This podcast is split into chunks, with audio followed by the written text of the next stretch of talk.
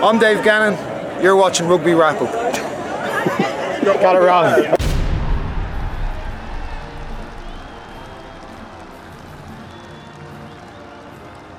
Brought to you by Friends of the British Council. Hey everybody, welcome back to Rugby Wrap Up. Matt McCarthy in the Fantasy Sports Network, Studio 34 on West 35th Street in New York City, talking rugby. And I'm with Mr. Steve Lewis here today. Stephen, always a pleasure to see you. Feelings mutual, Matthew. All right. And Stephen, I'm looking at your blue eyes again, and I'm thinking of Old Blue, and I'm thinking about how you and Brian Murphy have given me a hard time for not giving you guys any airtime. Yeah, so did you enjoy your dinner the other night? I did enjoy my Excellent. very, very nice dinner. My wife and I went up to this beautiful dinner uh, th- as guests of the, the Old Blue Rugby Club, and I felt it necessary to finally give you some time. So I went up to the match. Unfortunately, you guys lost to your arch rivals, the New York Athletic Club, but it was exciting to watch. And we did catch up with some players and a coach, Chris Edwards, the coach of NYAC, uh, your man, Connor Wallace Sims, and Nate Brakeley of the New York Athletic Club. Check it out.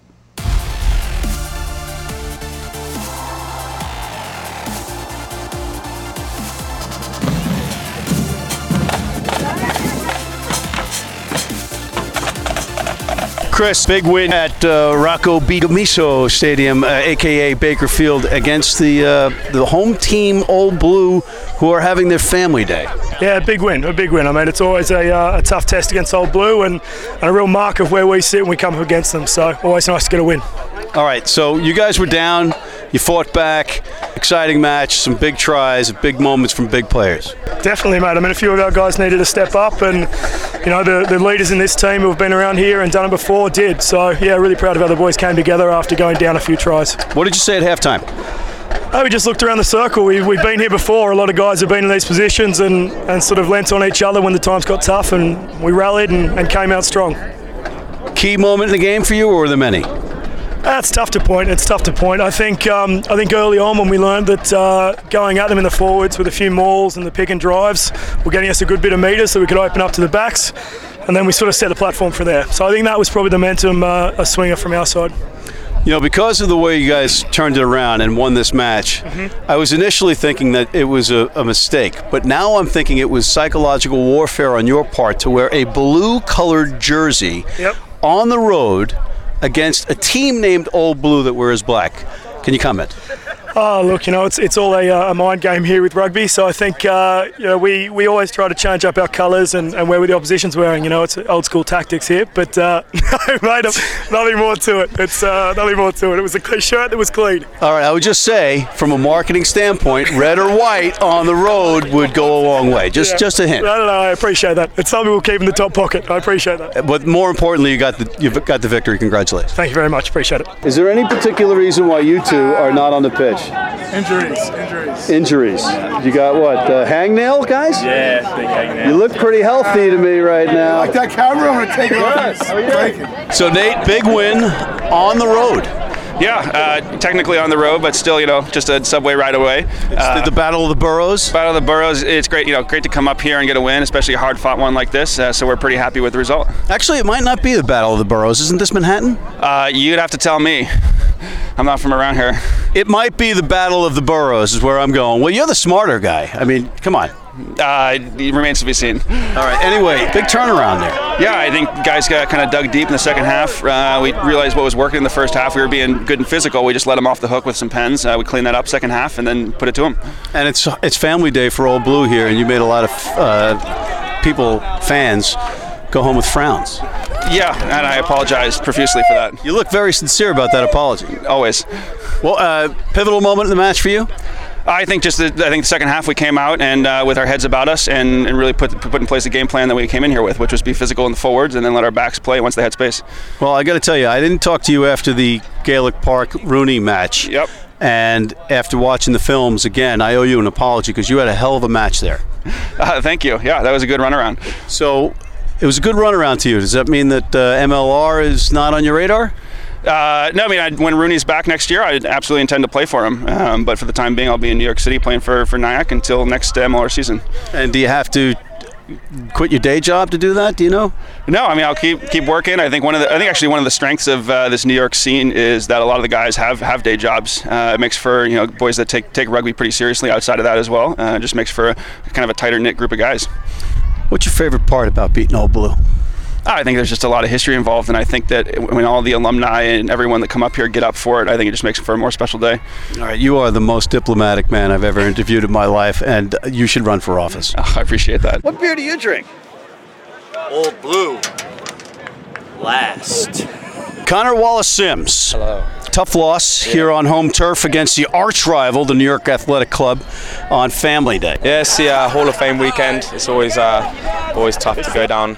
I know how much it means to the old boys and, and to the club as well. So the fact that we didn't get blown out and it was you know it was a pretty close, tough game. It's it makes it a little bit a little bit sweeter, but still you want to get that win.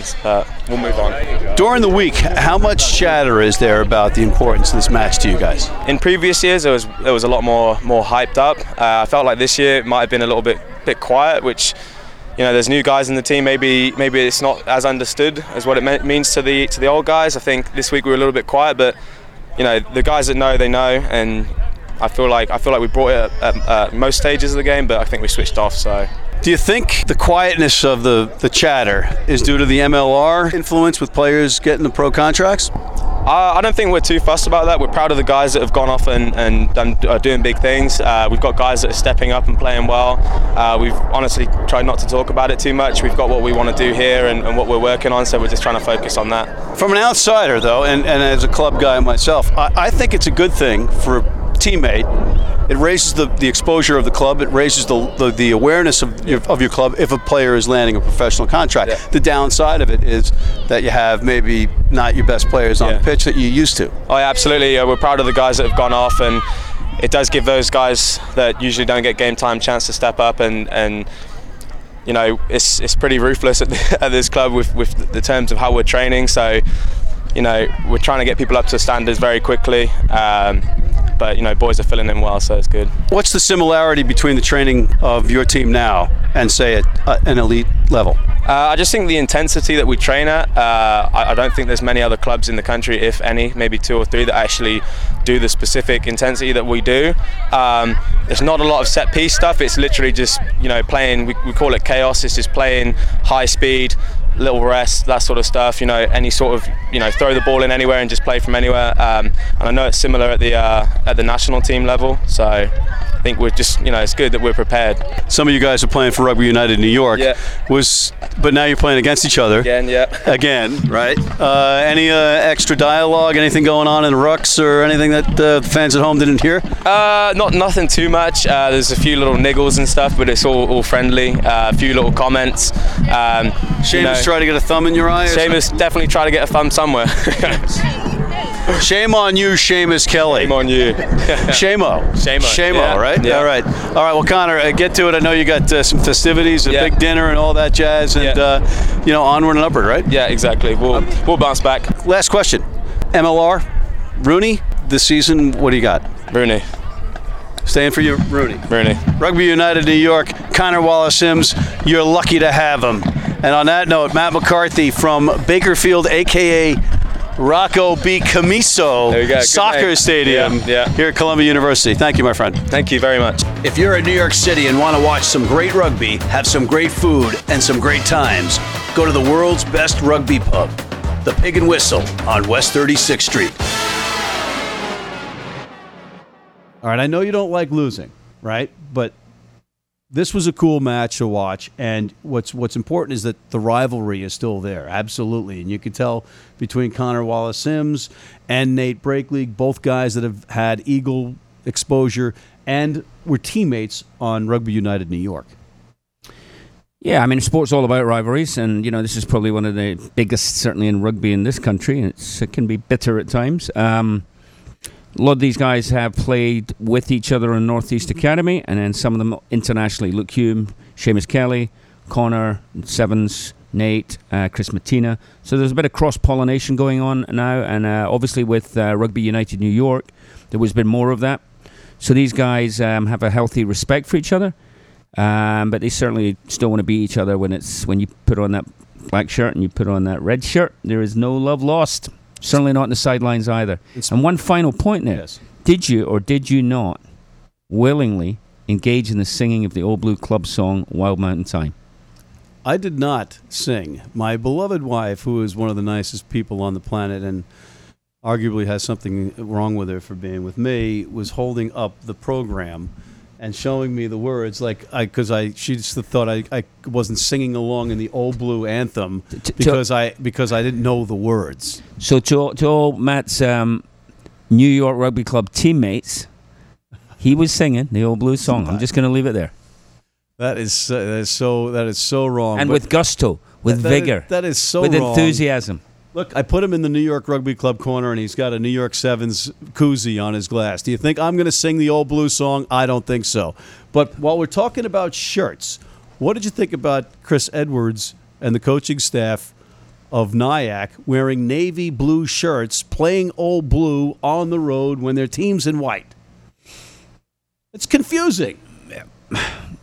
No accounting for taste. No accounting for taste. no accounting for taste. I like that answer. All right. And on that note, we are out of time on this Friends of the British Council Community Corner segment and this segment of Rugby Wrap Up. Matt McCarthy with Steve Lewis at the Fantasy Sports Network Studio 34 here in New York City, talking rugby and signing off.